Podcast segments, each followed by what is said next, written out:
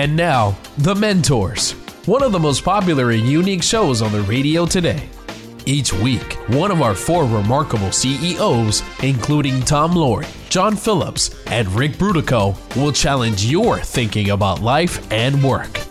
Sought after for their success and for consistently putting people first, treating employees and customers with respect, and helping others succeed, now these same CEOs, the mentors, want to help you achieve your highest level of profitability, success, and personal fulfillment in life, at work, and in business.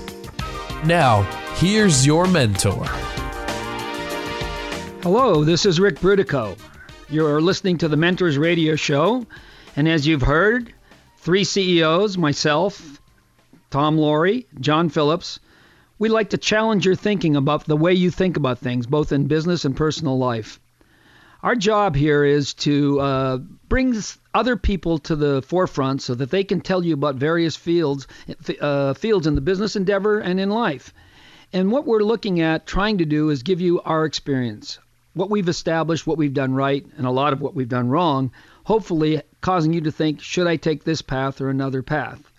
We're not going to try to tell you that we know all the answers. I guarantee you we do not. But what we do have between us is a lot of experience. And so I'm sure you'll hear some things that will at least cause your, you to rethink decisions or maybe to think about where you should go or where you should get help to make that decision.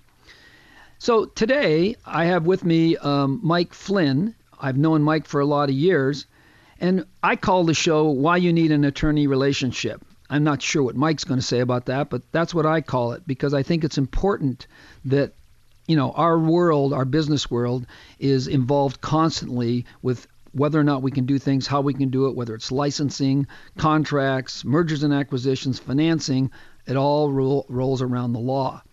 So what we're going to be asking Mike is to give us some hints and his experience and things that he's done so that we can better make decisions about what we do. But before we get involved in uh, on that, I want to remind you once again to go to our website, thementorsradio.com.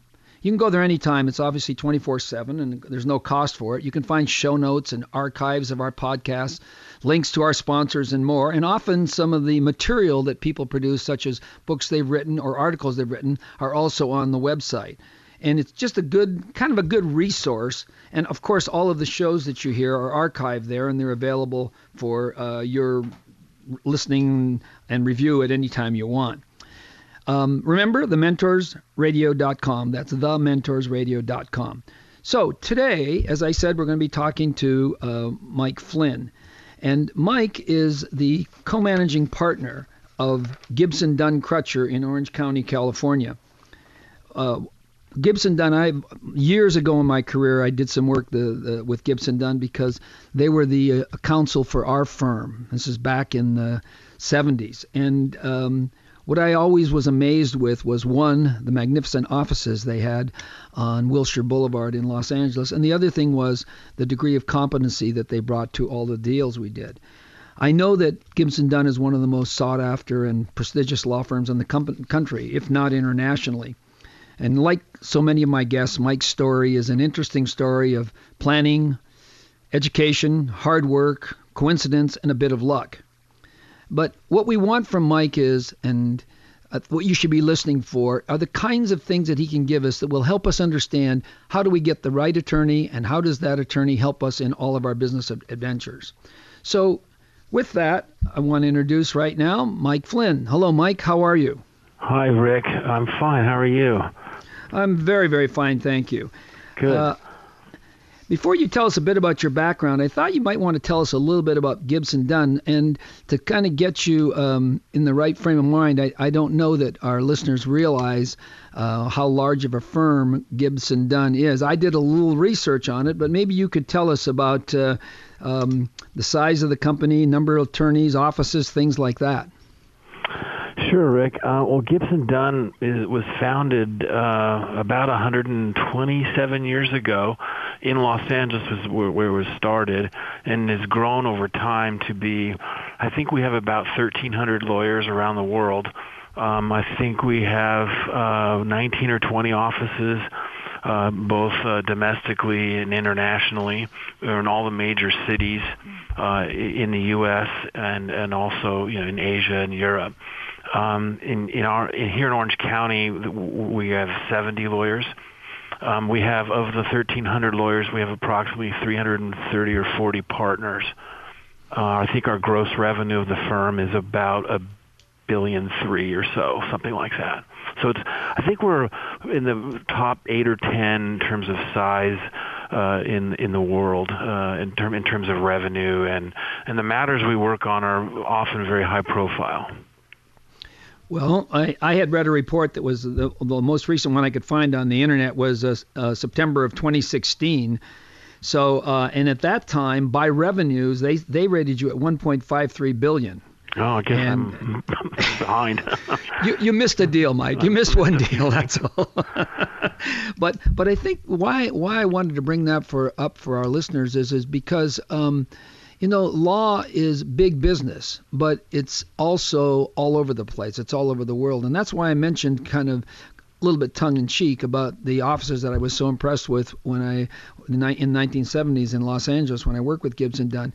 Uh, the, there's a reason that these uh, offices are as uh, as big as they are because when you're dealing with what you said 1,300 lawyers, I mean this is a big company and those revenues are big revenues. So you know you have to have a lot of competencies. Um, I want to read you a, a, statement that I read that I also researched and get your opinion on this. So this this statement came from a 2016 Vault um, Annual Law Firm Associate Survey. And here's what it says it says, quote, Long a denizen of the top 20, Gibson Dunn has broken into the top 10 after a steady climb over the past decade.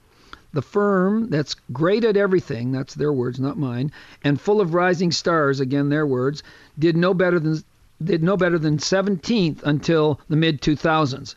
But since 2006, Gibson Dunn has been inching forward, edging into the number 10 spot. So this talks about the quality of what you do, and we only have about a minute or so left. But I wonder if you could just comment on that. Great at everything.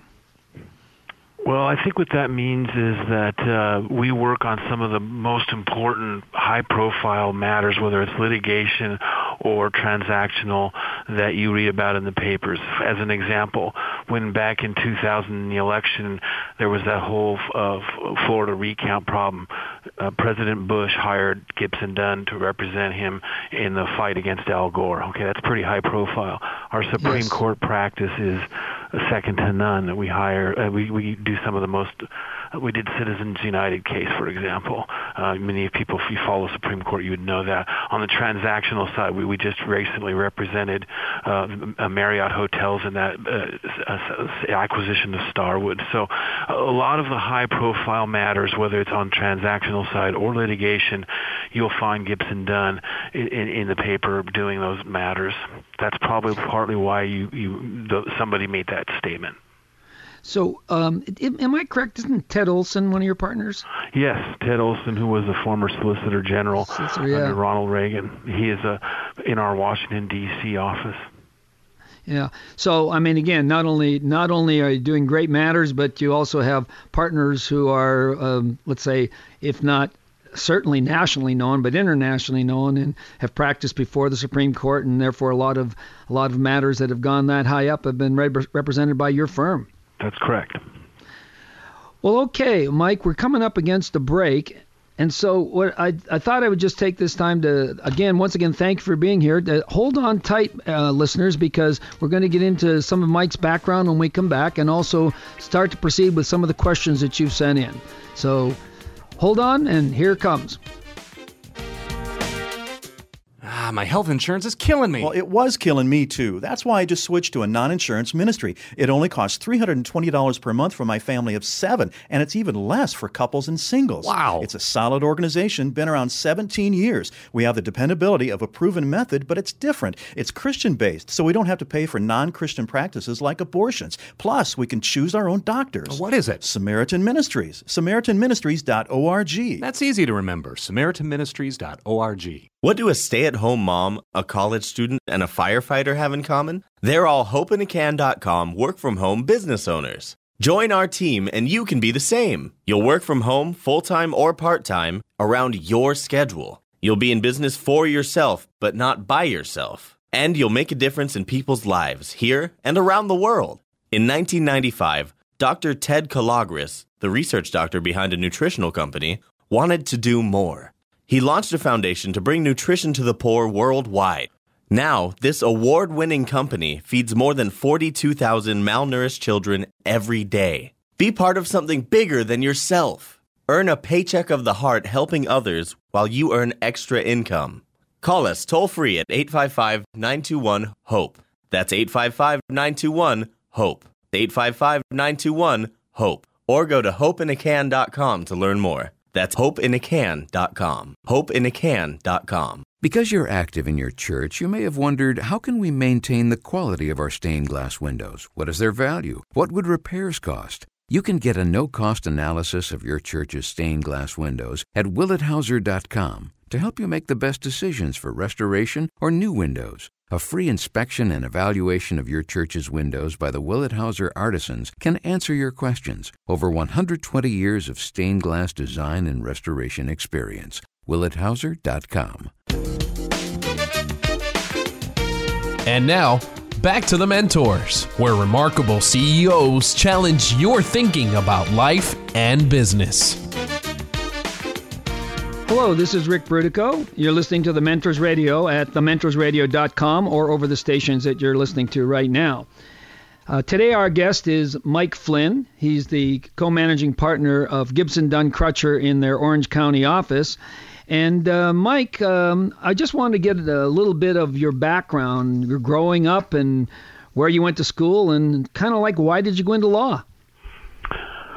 Okay, Rick. Well, let's see. I grew up in uh, Santa Barbara, California, where I went to high school and grade school and high school, and then I um, decided to go to college back in the Midwest. I went to the University of Notre Dame, where I met my my wife of 32 years this year, and uh, it was a great experience, but a little chilly being a Southern Californian. So um, after after uh, college, uh, I came back to Southern California and I um, matriculated at uh, Loyola Law School in L.A., which is a part of the Loyola Marymount University, and uh, I graduated from law school there in 1985.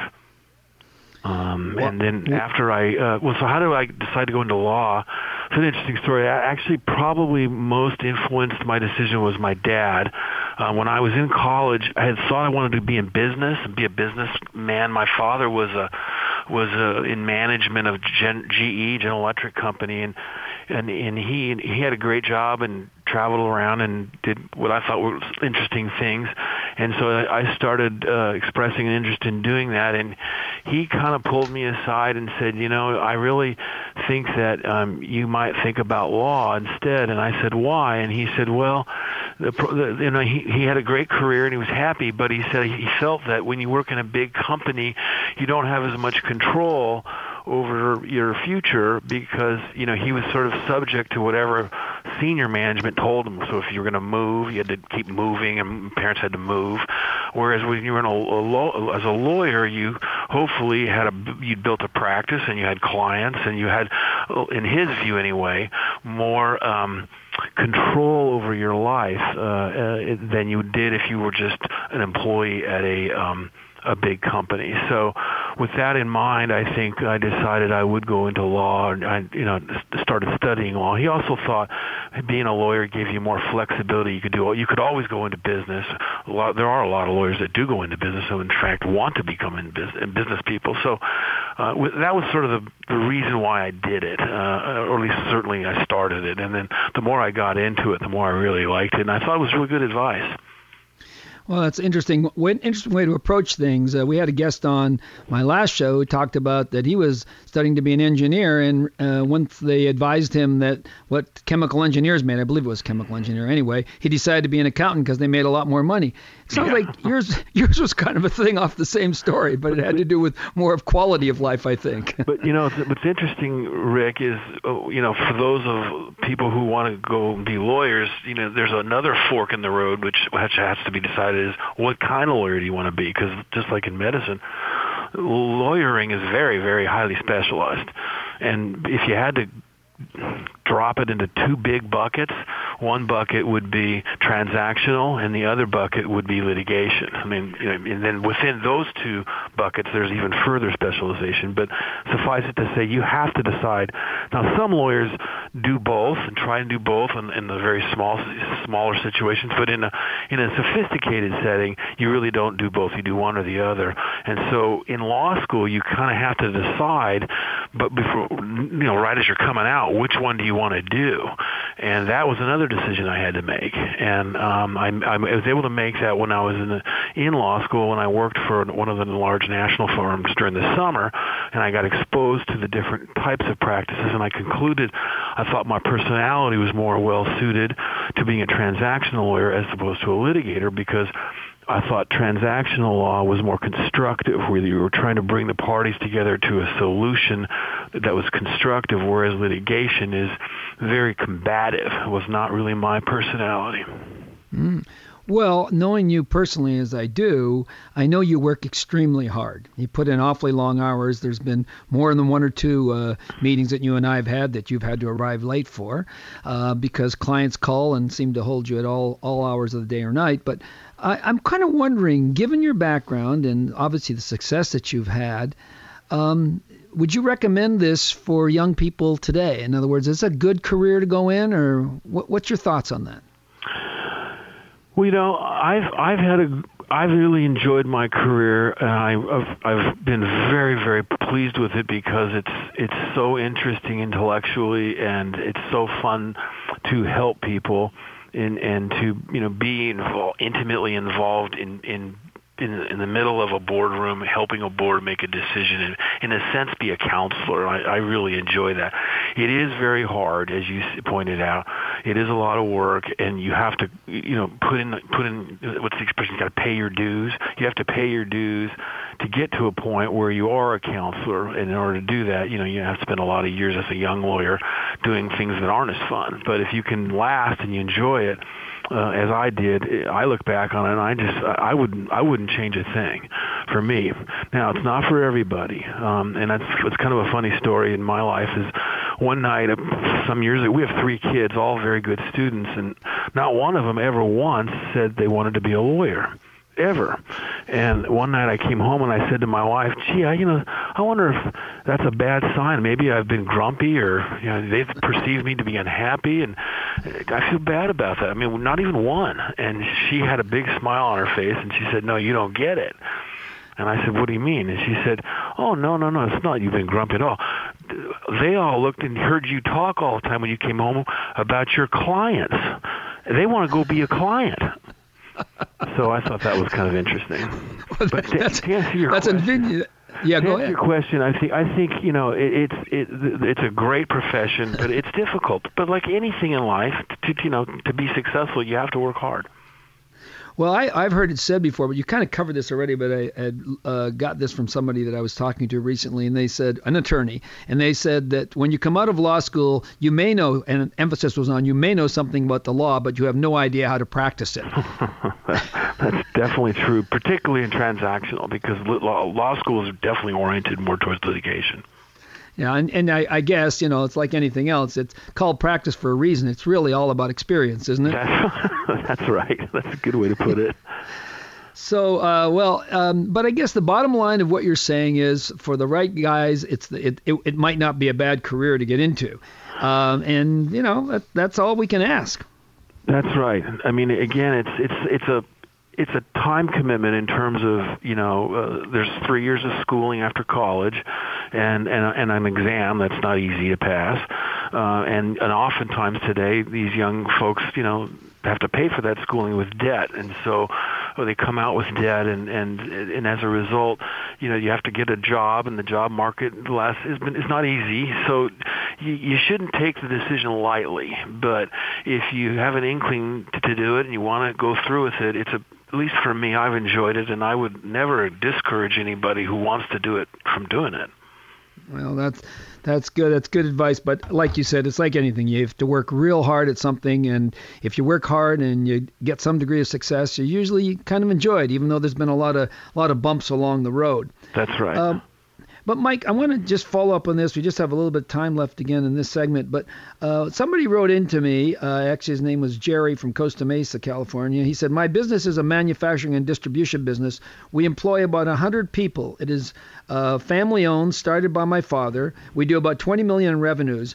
Our attorney, and these were his words, our attorney has been a relative, and he got in quotes, Uncle Fred, who handles everything." Do I need to get another attorney? And um, I, I know we only got a little bit of time, but maybe you give us a quick thought on that and pick it up again after the break. Well, it sounds to me, based on the size of that company, that you you may have issues that are more than just mom and pop issues, and so you need an attorney that uh, knows, you know, has some level of sophistication. So I don't know whether Uncle, would you say Uncle Fred? Uh, That's what he is, called him uh, Uncle Fred, is, you know, whether you're being forced to use Uncle Fred, it sounds like you are, and whether Uncle Fred uh, is in over his head or not. And there's probably a whole political issue there. But um, if you're of that number of employees and that size of revenue, you should have an uh, attorney, a, a relationship with attorney. Whether Uncle Fred's right or wrong, I don't know. Um, but you should have a relationship with an attorney that is really a, a counselor and that you feel that you can meet with any time to bounce ideas off of because um, you, you you can get into trouble without knowing it um, at that size. Okay, Mike, we're coming up against a break again, so let's let's kind of explore that a little bit again after the break. Okay. And as we break, stay with me, and Mike will give us his feelings on when you get an attorney and how do you get the right one. My name is Nick Jordan. I'm the founder of Wells of Life. I'm here to tell you that there are 10 million people in Uganda without access to clean water. Imagine your water comes from a stream or pond shared with animals. Imagine that this water is loaded with parasites and disease. Each day you have to walk three miles to fetch this because it's all the water there is. So, what can you do about this? The great news is you can do a lot. Go to wellsoflife.net and make a personal donation. Talk to your family, church, or company about funding your own well. Every penny goes to fund your well and will bring water and life to as many as a thousand parishioners in rural Uganda for up to 20 years. In this Jubilee year of mercy, why not make this your act of mercy in Jesus' name? Go to wellsoflife.net and make a personal donation wellsoflife.net. All Catholics are invited to join the Young Catholic Professionals, YCP for short, national movement. One of the nation's fastest growing Catholic organizations, with chapters in 15 cities nationwide and international interest, YCP was founded by peers to inspire young professionals to work and witness for Christ. YCP's programs are designed to help young people at every stage of the journey to grow as Catholics and as professionals. Our members use their experience to become ambassadors of the faith in the public square, forming tomorrow's leaders to step forward in their communities, parishes, and workplaces. There's an opportunity for Catholics of all ages to get involved. Visit our website, youngcatholicprofessionals.org, youngcatholicprofessionals.org, to learn more about how you can get involved in this exciting apostolate. That's youngcatholicprofessionals.org, youngcatholicprofessionals.org. What would happen if you or a loved one passed away suddenly? It might be difficult to think about, but pre-arrangement is very easy to do. It saves you money and it's a huge relief on you and your family when the need arises. Catholic Funeral and Cemetery Services is a nonprofit diocesan ministry with a compassionate staff and many beautiful sacred locations from which to choose. We specialize in guiding you through the entire end of life process, making decisions easy and faith driven for you now and for your loved ones later. Call now to learn more at 800 498 4989. That's 800 498 4989. Learn how easy it is to plan ahead. Call Catholic Funeral and Cemetery Services at 800 498 4989. And now, back to the mentors, where remarkable CEOs challenge your thinking about life and business. Hello and welcome back. You're listening to The Mentors. I'm Ric Brutocao, your host for this week's show. You can check us out at www.thementorsradio.com. This week we're talking with Mike Flynn, co-partner in charge of Gibson Dunn and Crutcher, attorneys at law, and he's at the Orange County office of Gibson Dunn, which is a international firm. Right before we left, we are asking Mike a question that someone, one of our listeners had called in at. So, Mike, if we can pick that up with Uncle Fred, um, and it kind of expand the question a bit, and assuming that this gentleman, uh, Jerry, needs to get another attorney, how does he know what kind of attorney he needs and how does he find that attorney? How does he find someone that's, I guess, both the competency level he needs and in the budget he can afford? Well, Rick, before we get to how to find it, let's just explore the the need to have issue a little bit because okay. I think there's a bit of a misunderstanding out there a lot of times with businesses, middle market, and smaller businesses. And the, here's the here's an analogy I'd like to give you. You know, almost everybody has a general practitioner, doctor, or an internist, and you go and you get regular checkups. And and the reason you do that is to prevent things from happening to know in advance. You get your blood work and all that sort of stuff. And if you don't do that you're kind of viewed as not being very smart not taking good care of yourself. Well i would like to propose that that's the way business people who are running these kinds of size businesses should view attorneys. And a lot of times they don't. They do they think it's just an expense. They don't want to deal with it. And then they wait until something happens. They've been sued they didn't prepare for it and now they're they're in a jam. But if you think of of your business as needing to have, like you do for your health, an internist, you need to have a general lawyer. A general corporate lawyer is usually what I would, what I would recommend as your partner, and that's the person that you should be feel you have a relationship with that person. It's not somebody. It's not like a plumber that you call up to fix a pipe, but it's somebody that you know that you meet with relatively regularly. Say maybe at least once or twice a year. You sit down, go to lunch, say, look, this is what we're doing this year. We're thinking about expanding over here. We're thinking about buying this or doing that. And that lawyer, if he or she is worth their salt, will be able to say, hey, let me point out areas where you should be careful so you, you avoid mistakes which end up costing you far more than the price of that lunch. And so that's the first thing I would like to, to just put into people's heads that you really should begin to try to think of a lawyer as your partner that's it's going to be there to help you and not somebody you call when you're in a jam because hopefully the jam gets avoided. The second thing now to go to your question, how do you find the right lawyer? That's a great question. And they're different. What's kind of like, how do you find the right doctor? Well, um, for me, I've always thought in many cases, smaller to medium businesses usually hire accountants before they hire lawyers. They typically need to get accountants to get financial statements reviewed, if not audited, and often for their bank loans and things like that. So a lot of times the accountants are in there before the lawyers. And the good accountants typically know the good lawyers. And so if you have an accountant that you like, you respect, I would ask your accountant or somebody at your accounting firm to make a couple of recommendations and go interview a couple of lawyers. Um, I would also think about um, you know, a- asking those lawyers if you if you get those names to give you references of other clients that they have represented. I mean, I've had that happen to me many times. Where somebody will call me up and say, "Mike, you've been recommended. I'm going to hire a, a lawyer in a firm. Um, can you give me three names of other companies you've represented?" And I'm happy to do that and say, "Yeah, call Joe Smith. I re- represented him on this transaction." And and you know, because I'm proud of the work I do. And so that's you know, you should do some diligence on these names, but try your accountant, try some diligence on the names that you get from the references. That, that's a good place to start.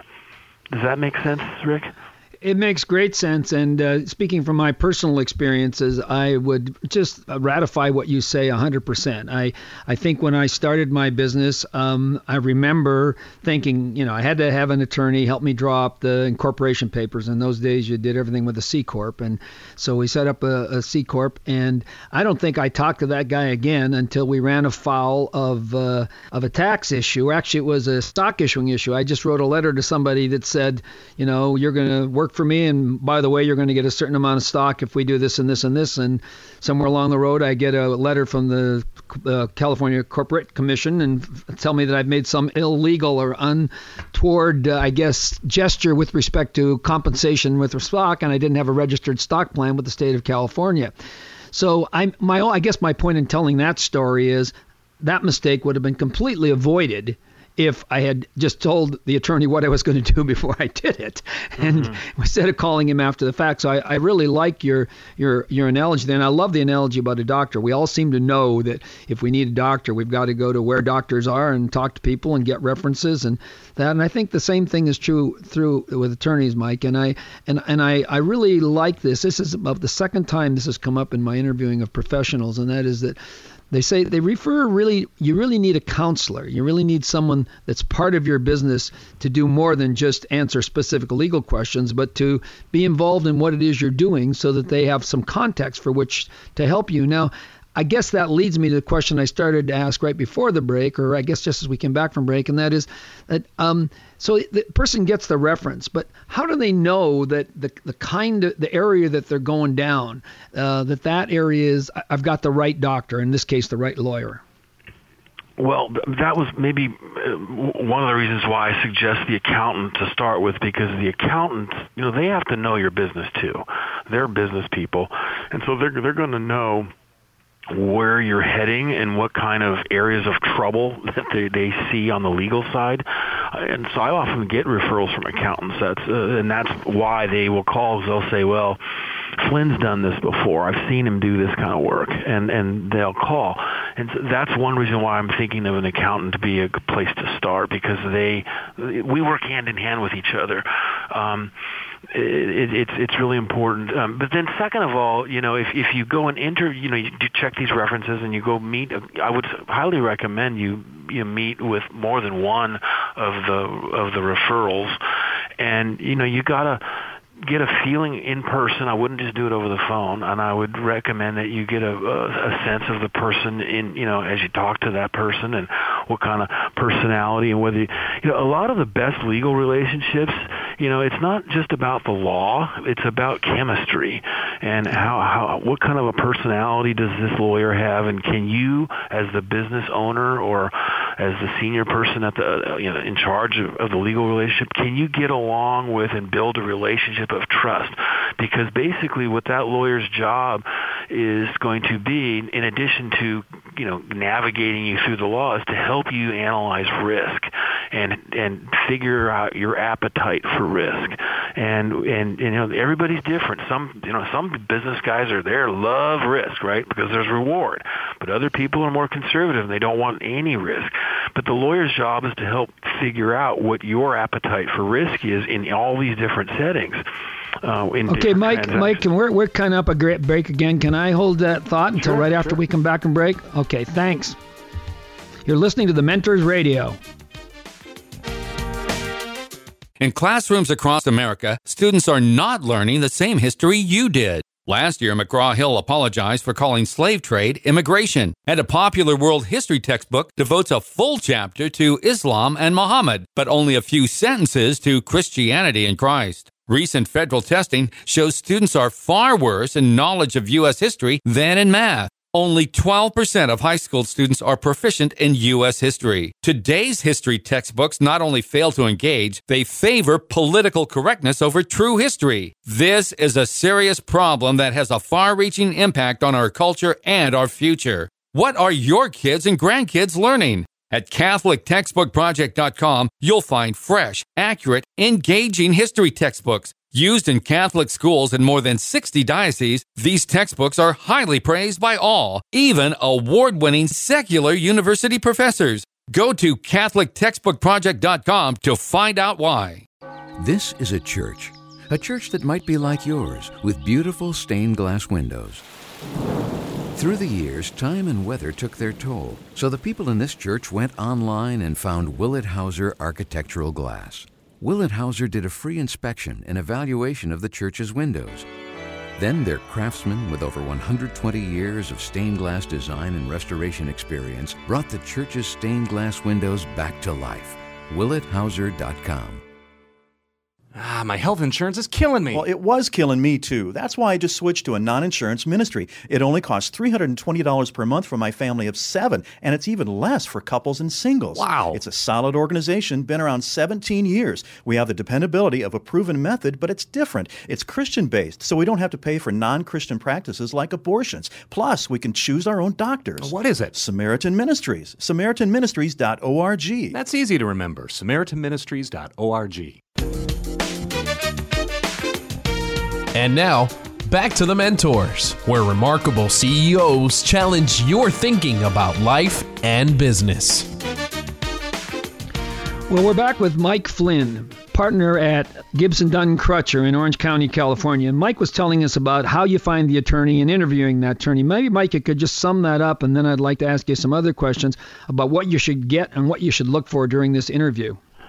Well, I was just saying that uh, you know you get some references from your accountant or someplace, you know, somebody else, and go maybe to somebody in others in your industry that you respect and ask them who they use, and and and establish a list of two or three. Go interview them, and figure out the attorney that you think is the right match for you that you can build a chemistry with that you can work with and they can navigate you through the issues that you need to go. That's basically the best advice I could probably give. Well, I think that's right, and I think your comment about chemistry is so important. I liked your idea about meeting the person face to face as opposed to over the phone and seeing how they fit with you.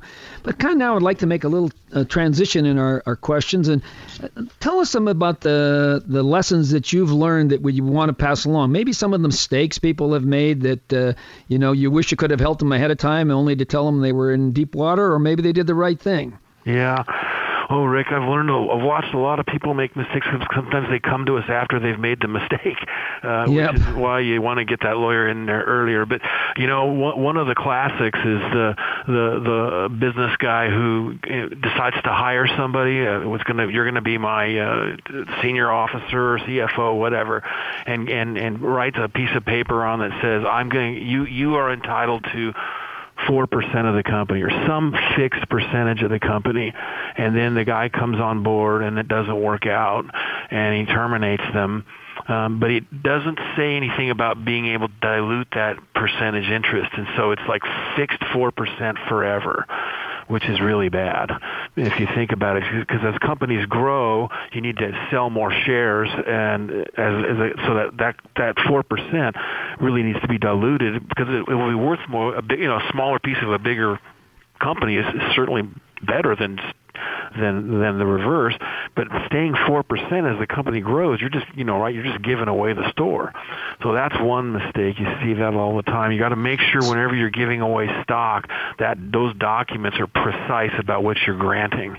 You know, an- another thing, classic mistake that uh, we've seen, I've seen over the years is when you're taking in investors, uh, particularly if you're taking in institutional investors, you know, private equity or venture investors, oftentimes, um, you know, you, you have competition you're looking at different potential investors. And you, a lot of times these um, companies focus too much, in my view, on the valuation. You know, investor A, well, he's valuing my company at $75 million and the other one's only valuing me at, at 68. I'm going to go with the, higher valuation. I think more importantly, you know, especially if it's not a huge delta, um, you, you really ought to focus in on the investor because the investor is really like a marriage.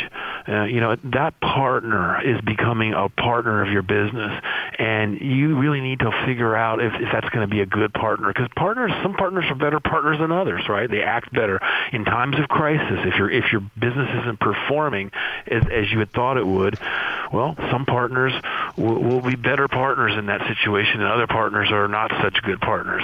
I had a client once tell me taking in an institutional investor is like picking up a hitchhiker on the side of a road. You pull over, you ask the hitchhiker, uh, "What are you? Where are you going?" And he says, "I want to go to San Diego." And you say, "Great, let's go. Get in the car." And so that's like taking the investor in, right? You start going down the highway and everything's hunky dory until the you, the driver, the owner of the company, you you kind of go off the road. You didn't have the quarter that you wanted, right? And then the hitchhiker's all upset at you. They're the investor. They pull a gun on you, steal your car, the metaphor is taking away the company, right? And so the, the message I'm really trying to say here is you got to pick your partners carefully and don't focus just on the dollar amount of the valuation. It's a bigger picture than that. That's a that's an important lesson. Another lesson that I've learned over the time is sometimes um, companies, you know, they want to raise money or they want to sell themselves, and then you need a, a, a broker or an investment banker to do that. And without a lawyer involved, they sign these engagement letters, and engagement letters have never-ending tails and, and uh, never-ending fees, and so uh, maybe the guy doesn't do a good job and the company wants to terminate, but that situation, um, you know, will requ- require a fee payment if you use somebody else, and so you got to be careful with those. I guess one last thing is I would uh, really uh, cautionary tale: keep accurate stock records. Keep accurate stock records. I can tell you a transaction I worked on just a few years ago. It was a several hundred million dollar deal, private company. Company had been formed 50 or 60 years ago and and today it only had 20 stockholders but over that 50 year period there had been a number of stockholders you know some company uh, gave to employees and then repurchases and on and back and forth. So when we got to the to the you know to do the deal the buyer was about to fork over hundreds of millions but they didn't have good stock records. And so the buyer said well how do we know that these 20 people are the only shareholders because because we don't want you know to fork over this money and then somebody come to us after and say well i'm entitled. And uh so that was a, a problem. And we had to figure a way around it and, and include involved indemnifying them for that you know the reps about the ownership of the company were true. But it would have all been much easier if if the company had just had kept accurate stock records. So, oh, those are just a couple, maybe a handful of do's and don'ts that I've seen over the years. Well, Mike, I appreciate that. that was a, a nice list, um, and I hope that all of my listeners paid a lot of attention because uh, the facts are that about three of those things that Mike spoke about, I have been involved with personally in my company one way or another uh, and uh, including the one about giving a fixed percentage to somebody. So uh, it's really important that you do that.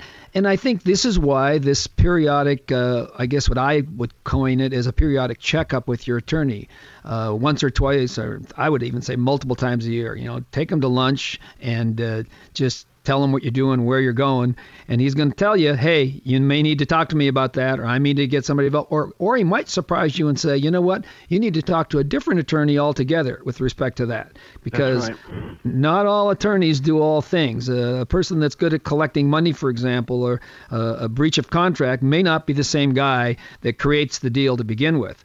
So that's right. Uh, I, I, would really encourage all listeners to, to have taken those things. In fact, you might want to listen to this program on the archive and write those down carefully.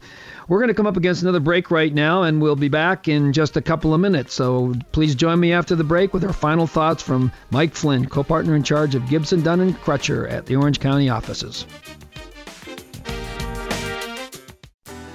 What would happen if you or a loved one passed away suddenly? It might be difficult to think about, but pre arrangement is very easy to do. It saves you money and it's a huge relief on you and your family when the need arises. Catholic Funeral and Cemetery Services is a nonprofit diocesan ministry with a compassionate staff and many beautiful sacred locations from which to choose. We specialize in guiding you through the entire end of life process, making decisions easy and faith driven for you now and for your loved ones later. Call now to learn more at 800 498 4989. That's 800 498 4989.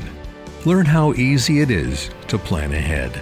Call Catholic Funeral and Cemetery Services at 800 498 4989.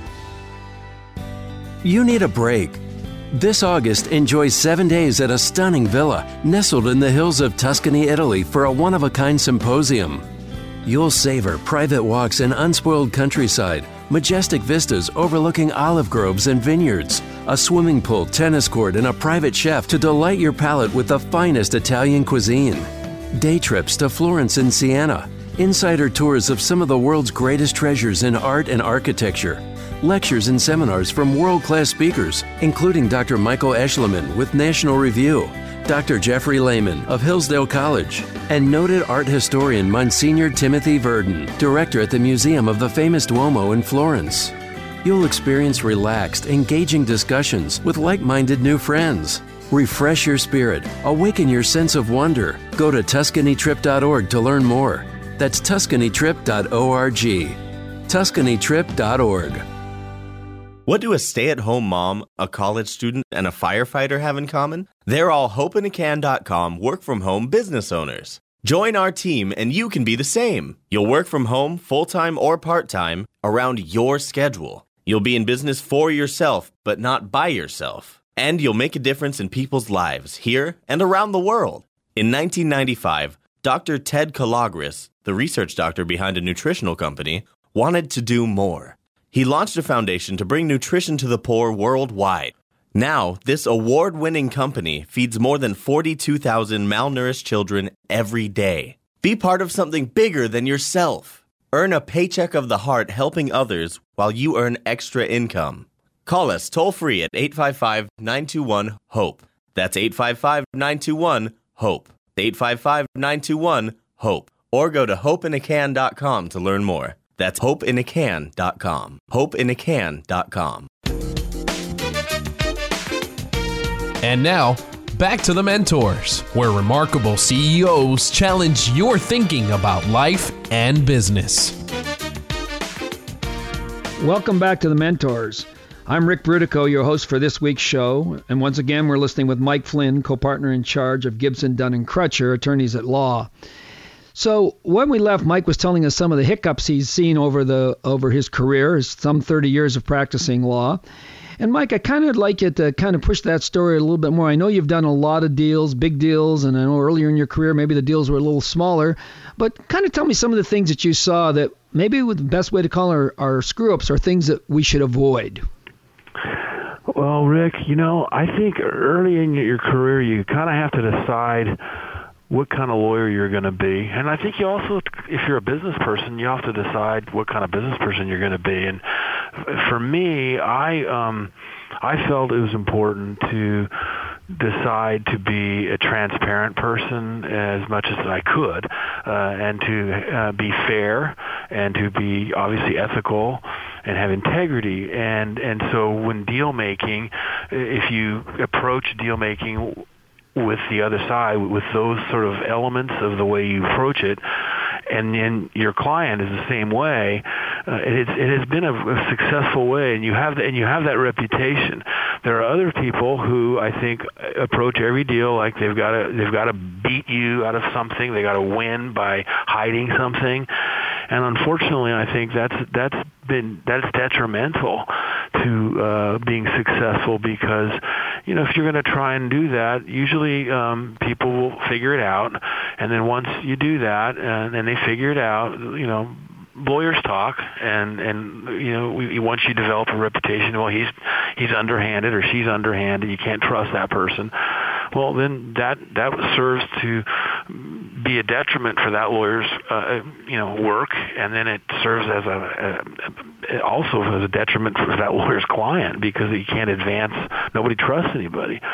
So I've I've again I think successful deal making it's it's all about just you know you can be firm you should be firm and you should hold firm but be honest and be fair and don't try and win every point. Think try and think big picture. What's you know some lawyers try and win every single point and that's not really smart. I've often tried to tell clients look let's let's focus on we got we got all these points here let's what are the ones we have to have and w- let's let them have some of the ones we don't have to have, so that can we have build some cooperation here and get this done.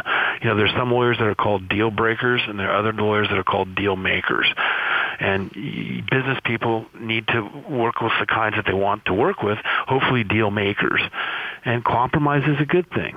Um, getting deals done are, is a good thing. Does that answer it? Yeah, it does, and and, and I kind of would kind of put a little uh, a saying on the back of that. My father, long since deceased, but he always told us uh, when you're doing deals, you know, if you walk away and think you got everything, you got a bad deal. His yeah. saying was, leave a little bit on the table for the other guy. If if a guy doesn't have self-respect, if he doesn't feel he got a good deal, if he doesn't feel that, eh, or when he walks away and tells his his friends or his neighbors or his business partners what happened, and they say you got screwed, he's going to treat you like he got screwed for the rest of that arrangement, no matter how long it goes. But if he feels he was successful, there's much more likely that the that this that the arrangement will work, and therefore, if the deal works, that's what you were after to begin with. Whether it's a a, a purchasing deal, a, a, a marriage of some sort, a partnership of some sort, or maybe you're both going to be co-suppliers, help each other along the way. So uh, I don't know. What do you, what do you think about that? You think they're, they're, that the attorney should be uh, uh, focused on trying to make sure that both sides are getting a good deal? Yeah, I, I think your dad had, was very wise. I agree with that. I mean, again, there's that's what I said earlier. It's it's it's important to focus on what you really need to have. So maybe it's like it's the pricing, you know, or the term, uh, length of the deal, or some the, the key points.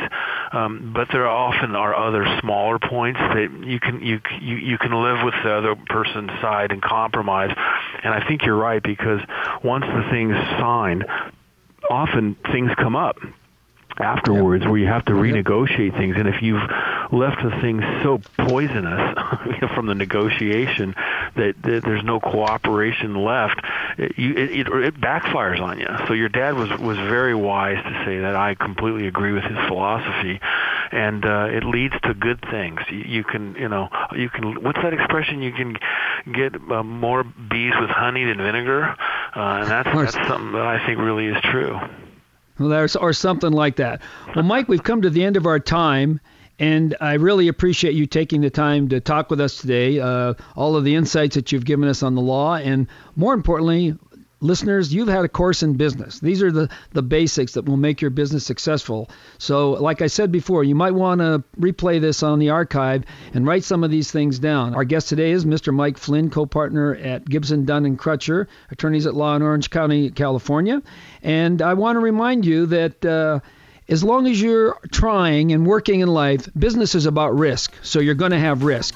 Your job is to manage a risk, and that's where attorneys can help you. Tune in next week when John Phillips will be your host, and I know he'll have an exciting guest for you. And be sure to go to thementorsradio.com for further information about our shows. It's been The Mentors, where remarkable CEOs challenge your thinking about life and business. To get more information about the program or a sponsor, to download a podcast of today's show, or to leave a question for our host, go to thementorsradio.com. That's www.thementorsradio.com. The preceding program copyright CBJ LLC. All rights reserved.